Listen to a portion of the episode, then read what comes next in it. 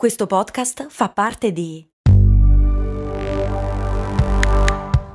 Voice Podcast Creators Company. Vi ricordate quando con Il mondo suona così vi ho portati a Cuba, Zanzibar e Giamaica? No? E infatti non l'avevo ancora fatto.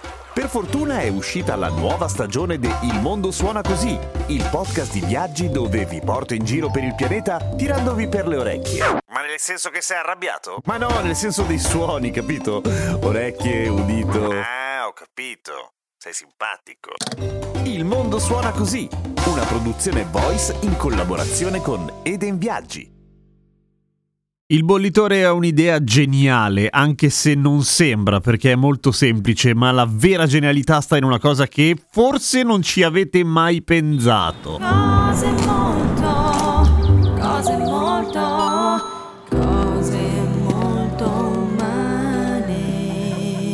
bollitore, inteso quello dove si mette l'acqua, lo accendi e l'acqua dopo un po' bolle, è una figata perché è il modo più veloce e con meno dispersione di trasformare l'energia elettrica in calore, ok? Cioè da un punto di vista energetico è molto molto molto efficiente questo è sicuramente un lato positivo, soprattutto in tempi in cui porca vacca quanto costa l'energia. Ma la cosa interessante è il fatto che si spenga quando bolle e tu dirai ma che cazzo ci vuole? Alla fine basta un termostato che quando arriva a 100 gradi spegne l'interruttore, non mi sembra proprio geniale. E verrebbe da pensare così e anzi confesso che ho sempre pensato fosse così finché a un certo punto non mi è venuto un dubbio tremendo. Ma se io porto un bollitore in montagna, ma neanche tanto alto, tipo a 2000 metri, che cosa cazzo succede? Che a 2000 metri l'acqua bolle più o meno intorno ai 90 gradi, qualcosa del genere. E vabbè, è poca differenza, l'acqua bolle a 90 gradi, il bollitore si spegne e tu puoi fare... Ehi, un momento, ma se c'è un termostato che lo spegne a 100 gradi, come fa a spegnersi quando bolle anche in alta quota? Perché come abbiamo già visto la cosa funziona così, cioè la temperatura di ebollizione dell'acqua dipende dalla pressione atmosferica, la pressione atmosferica dipende dalla quota a cui ti trovi fra le altre cose. Quindi un bollitore portato in quota bolle a 90 gradi e quindi bolle per sempre, perché una volta che l'acqua bolle non è che continua a scaldarsi, si ferma a quella temperatura lì finché non evapora completamente. Allo stesso tempo se ci fosse un termostato settato per, che ne so, i 95 gradi, quelli che sono al mare, quindi nel punto di maggiore pressione atmosferica terrestre, non potrebbero chiamarlo bollitore, lo chiamerebbero riscaldatore, perché il bollitore si spegnerebbe sempre prima di far bollire l'acqua, sarebbe uno scansafatica. E quindi come cazzo fa a spegnersi?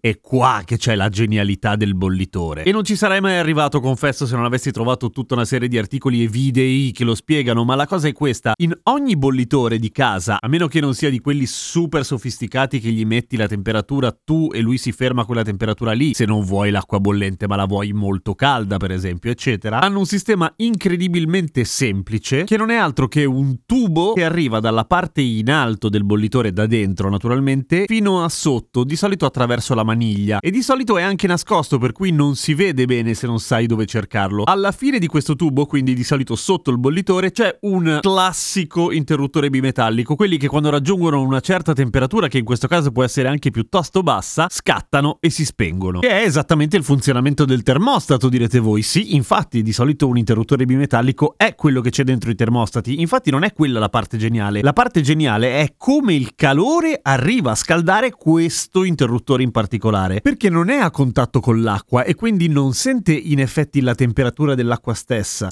Scatta quando viene raggiunto dal vapore emesso dall'acqua che sta bollendo a qualsivoglia temperatura. Poi ovviamente a meno che tu non sia praticamente nello spazio bollirà quando è tutto sommato abbastanza calda. E come fa a essere raggiunto dal calore? Perché appunto il calore lo raggiunge attraverso il tubo che va dall'interruttore alla sommità del bollitore. Calore che entra solo nel momento in cui l'acqua sta bollendo. Perché finché non c'è una grande produzione di vapore, semplicemente il calore non riesce ad arrivare fino a giù. E per percorrere quel tubo il vapore ovviamente deve essere prodotto dall'acqua in ebollizione per cui anche se scattasse a 50 gradi prima che arrivi all'ebollizione il caldo sotto forma di vapore non arriverà mai all'interruttore per cui Geniale! In questo modo un bollitore può funzionare fino ad altissima quota, quando sei così in alto che di far bollire l'acqua non te ne può fregare di meno, il che è una cosa piuttosto comoda se ci pensate. Ora, se siete un po' curiosi, andrete a guardare il vostro bollitore se ce l'avete a cercare di capire dov'è il buchino e nel mio caso, appena l'ho visto, ho detto ah ah,